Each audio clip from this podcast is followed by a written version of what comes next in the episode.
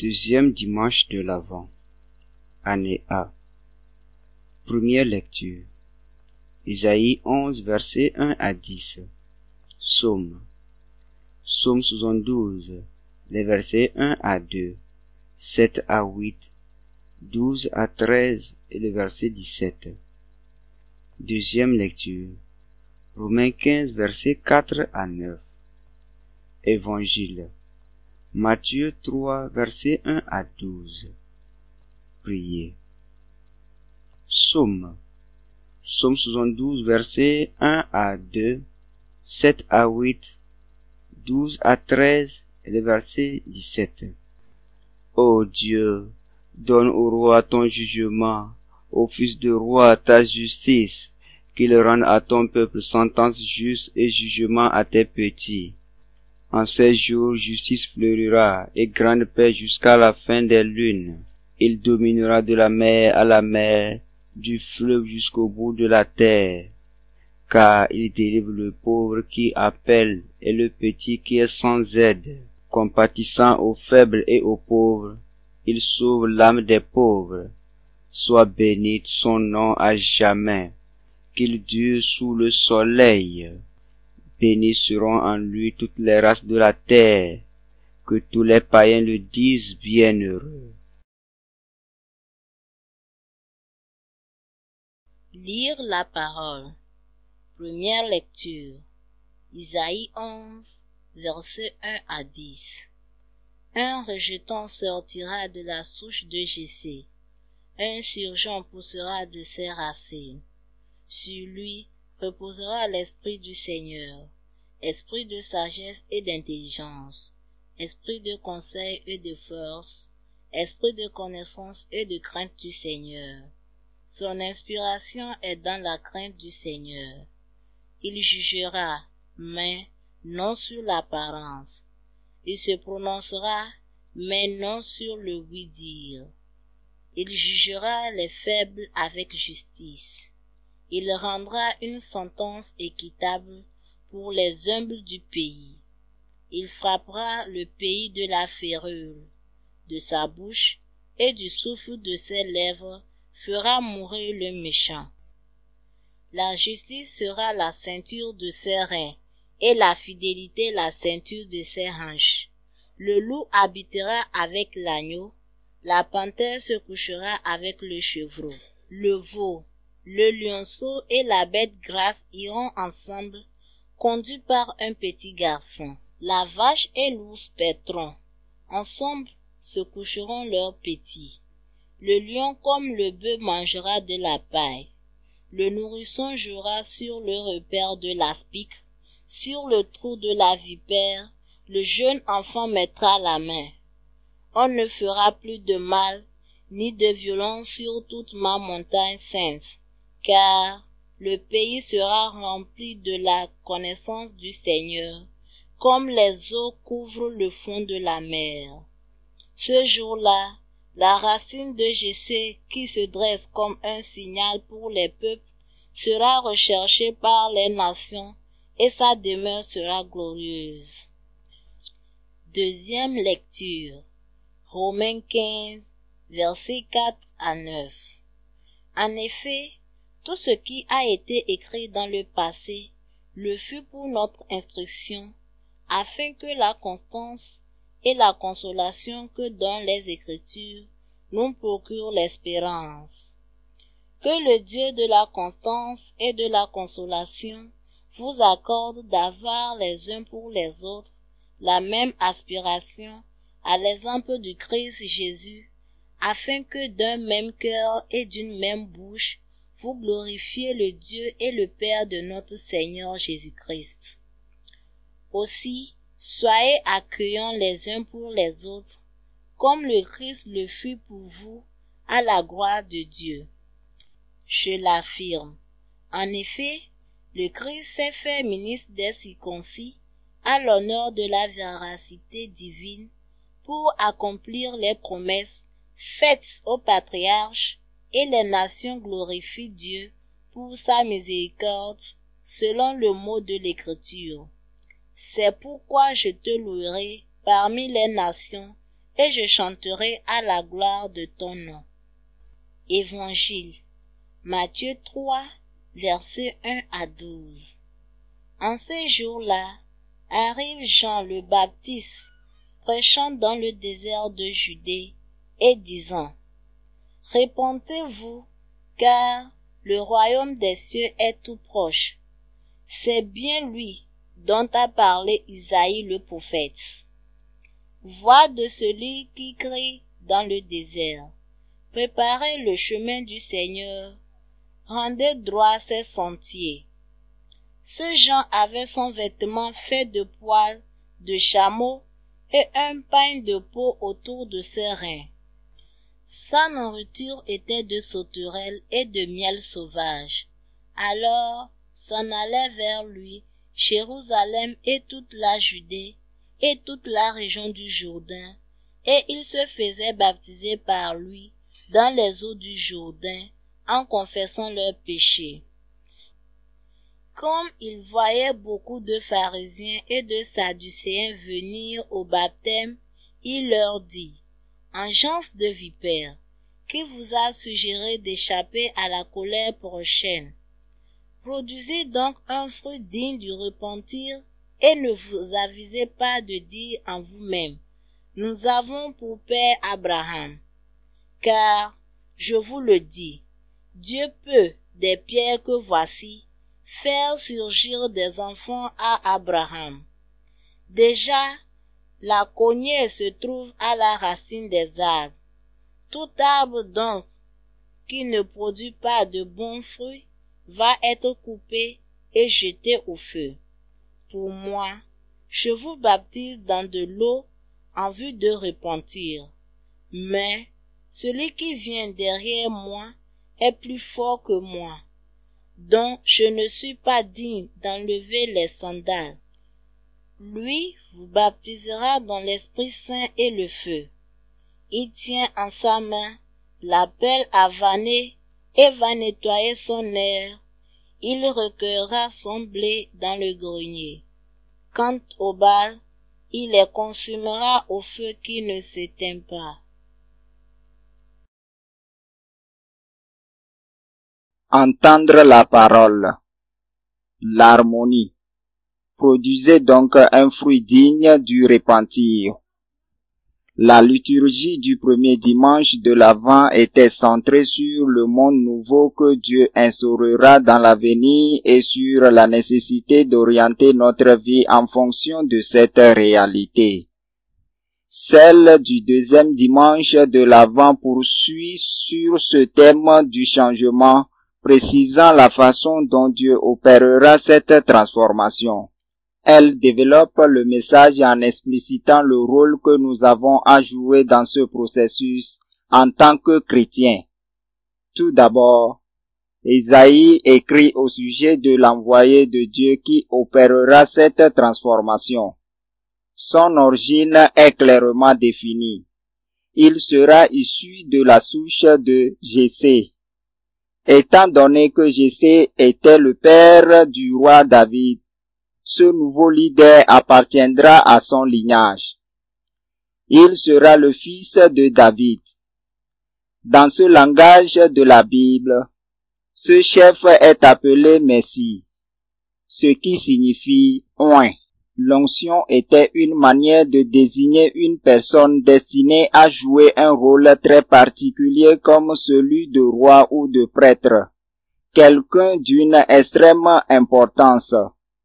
Mais ce leader naîtra d'une souche, c'est-à-dire de ce qui reste d'un arbre tombé à terre. Isaïe emploie cette triste image pour rendre compte des circonstances réelles, historiques, de l'époque. Les rois de la lignée davidique ne remplissent pas leur rôle de chef du peuple de Dieu, et la dynastie était finalement vouée à disparaître. Le prophète veut également insister sur le fait que les espérances juives liées à la maison de David et à ses rois ne devraient pas s'appliquer sans critique à ce nouveau chef. Le Messie de Dieu sera un leader d'une toute autre qualité, Il sera porteur d'un projet inédit. L'autorité du Messie ne deviendra pas l'onction d'huile, mais de l'onction de l'Esprit de Dieu. L'Esprit le gratifiera d'un ensemble unique de qualités qui lui permettront d'être un leader selon le cœur de Dieu, sagesse et intelligence pour connaître sa volonté, conseil et force pour la mettre en œuvre, connaissance et crainte pour le servir fidèlement. L'objectif de ce chef juste, droit et fidèle est manifesté clairement.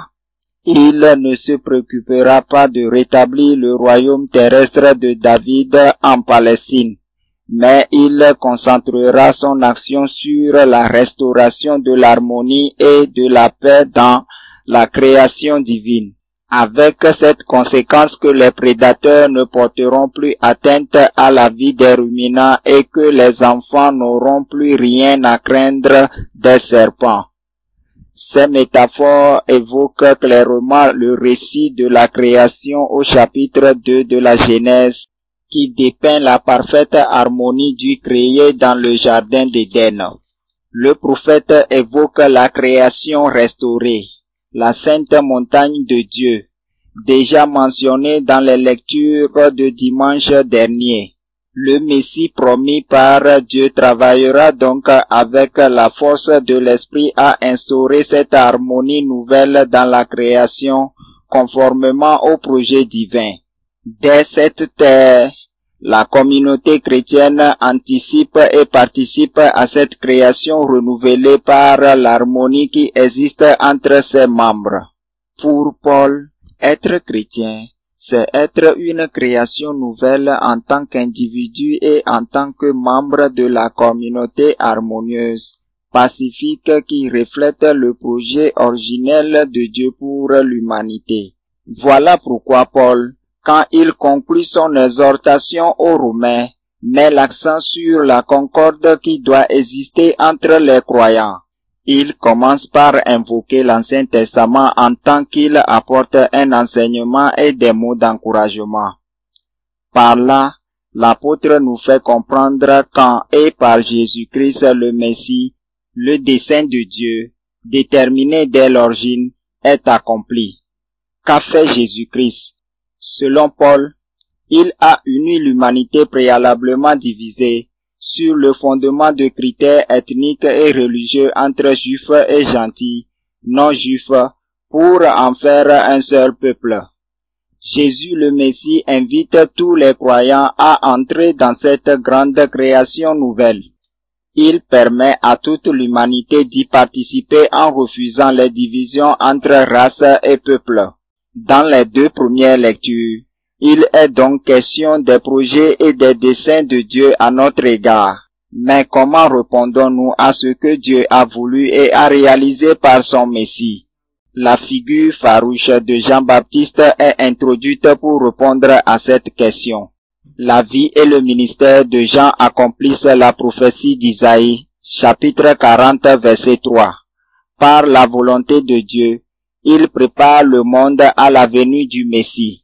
En outre, il est lui-même un prophète qui ressemble à Élie, voir Deux Rois chapitre un verset huit. En tant que prophète, Jean nous apprend comment accueillir le Messie de Dieu et comment lui répondre. Son message est bref et clair, produit un fruit digne du repentir. Les gens qui reçoivent le baptême de Jean agissent avec justesse. En se reconnaissant pécheurs et en se faisant baptiser, ils réorientent leur vie en choisissant un bon chemin sur le plan moral. Toutefois, un groupe parmi eux encourt la colère de Jean, celui des leaders juifs de l'époque appelés pharisiens et sadducéens. Jean les attaque, utilisant un langage puissant de jugement et de condamnation. Et cela parce que tout en recevant le baptême, ils n'ont manifestement pas l'intention de produire des fruits. Au lieu de faire ce que la repentance et le baptême exigent, ils tirent leur assurance de la paternité d'Abraham. Autant dire qu'ils considèrent leur statut ethnique et religieux d'Israélites comme suffisant en lui-même. Jean, en préparant les voies de Jésus, déclare qu'il en faut plus pour accueillir le Messie. De fait, cela implique de recevoir un baptême dans l'esprit. Produire le bon fruit signifie davantage que de renoncer au péché. Il s'agit d'être baptisé dans l'esprit par Jésus. Un tel baptême conduit à se placer sous la guidance de l'Esprit Saint pour vivre et agir comme Jésus le fait. En accueillant les autres, particulièrement les non-juifs dans la communauté, une communauté pacifique et ouverte à tous les enfants de Dieu. La liturgie de la parole pour ce deuxième dimanche de l'Avent nous révèle une fois encore l'intention de Dieu. Renouveler la création et l'humanité en restaurant la paix et l'harmonie. Dieu a initié ce processus en envoyant Jésus comme Messie. Lui qui rend ce renouveau possible parce qu'il baptise dans l'Esprit Saint. Ce baptême nous permet, à nous les croyants, d'agir comme il a agi, nous accueillant les uns les autres, édifiant des communautés harmonieuses et ouvertes à tous, ce qui constitue un premier pas en direction de la nouvelle création. La participation à ce processus est le fruit de la vraie repentance demandée par Jean et la marque du disciple authentique de Jésus, le vrai leader et messie de Dieu. Par conséquent, avec le psalmiste, nous prions Dieu de donner l'esprit à son messie, pour qu'il puisse conduire son peuple et répandre sur nous cet esprit dès à présent.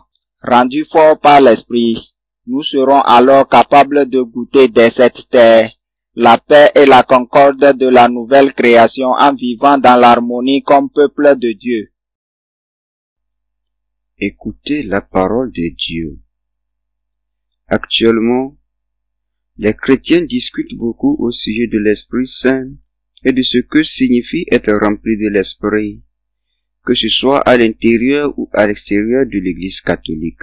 Certains mettent l'accent sur des dons de l'Esprit comme le parler en langue, tandis que d'autres insistent sur le pouvoir de guérir et de chasser les démons.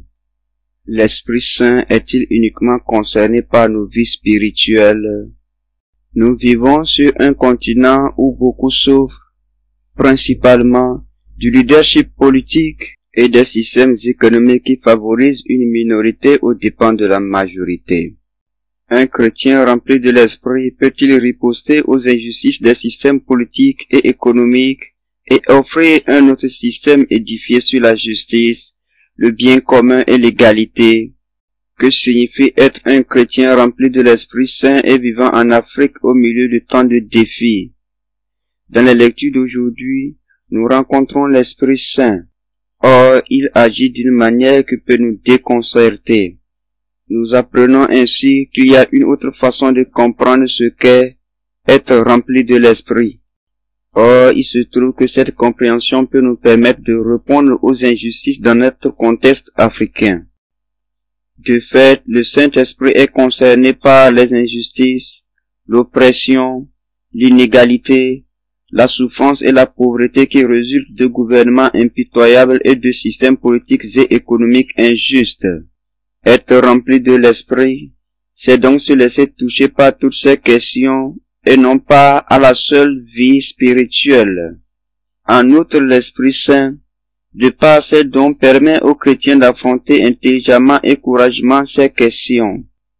Ces dons sont ceux de sagesse, d'intelligence, de conseils et de forces qui, avec les compétences fournies par d'autres disciplines, l'économie, la politique, l'histoire, et cetera, permet aux chrétiens de défier les systèmes existants et de proposer un nouveau système susceptible d'apporter la justice aux pauvres et aux personnes marginalisées.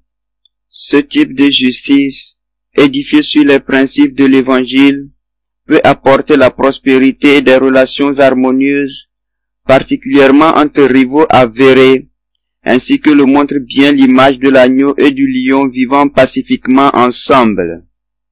Nous connaissons tous la violence et les divisions engendrées par le facteur ethnique, le tribalisme, le racisme, les réflexes de classe qui détruisent notre continent, nos pays, nos églises et nos familles.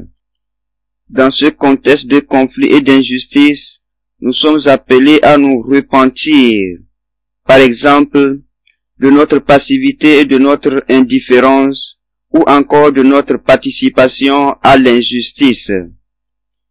Mais il ne suffit pas d'être désolé ou regretter nos mauvaises actions. La vraie repentance appelle à un agir concret qui manifeste une différence entre ce que nous avions l'habitude de faire jusque-là. Ce dimanche invite à des expressions variées de repentir authentique, comme de riposter à des pratiques politiques ou économiques injustes, de nous opposer à des gouvernements impitoyables, ou encore de lutter pour les pauvres, de promouvoir la paix et la réconciliation, de partager nos ressources avec ceux qui sont dans le besoin, de travailler pour l'harmonie dans notre communauté ecclésiale et dans l'Église. Voilà ce que veut dire être un chrétien rempli de l'Esprit Saint marchant à la suite de Jésus en Afrique aujourd'hui. Il peut paraître écrasant et même effrayant de parler de questions politiques et économiques, mais nous ne sommes pas seuls. L'Esprit est avec nous. Souvenons-nous de ce proverbe africain. Une armée de moutons conduite par un lion peut vaincre une armée de lions conduite par un mouton. Proverbe. Une armée de moutons conduite par un lion peut vaincre une armée de lions conduite par un mouton. Agir. S'examiner. Est-ce que, moi ou ma communauté, nous participons à des pratiques qui divisent sur le plan religieux, ethnique, économique, et cela dans et hors de ma communauté ecclésiale ou de mon pays? Répondre à Dieu. Priez pour que l'Esprit vous donne la force de faire un travail de réconciliation et de baptiseur de pont là où vous êtes, vous et votre groupe d'appartenance. S'engager à l'égard du monde. Prévoyez de rendre visite à une organisation investie dans la lutte pour la justice et le travail de réconciliation dans votre communauté. Ou encore, découvrez ce que le groupe Justice et Paix accomplit dans votre paroisse. Choisissez un secteur d'activité dans lequel vous et votre groupe pouvez aider ces organismes, ou bien un domaine dans lequel vous pouvez marquer une différence. Priez. Le Christ n'a pas d'autre corps que les nôtres. Il n'a pas d'autres mains, pas d'autres pieds sur terre que les nôtres. Ce sont vos yeux à travers lesquels il regarde le monde avec compassion. Ce sont vos pieds qu'il emprunte pour aller faire le bien. Ce sont vos mains par lesquelles il bénit le monde entier. Ce sont vos mains, vos pieds, vos yeux, vous êtes son corps. Le Christ n'a pas d'autre corps sur terre aujourd'hui que le vôtre. Sainte Thérèse d'Avila.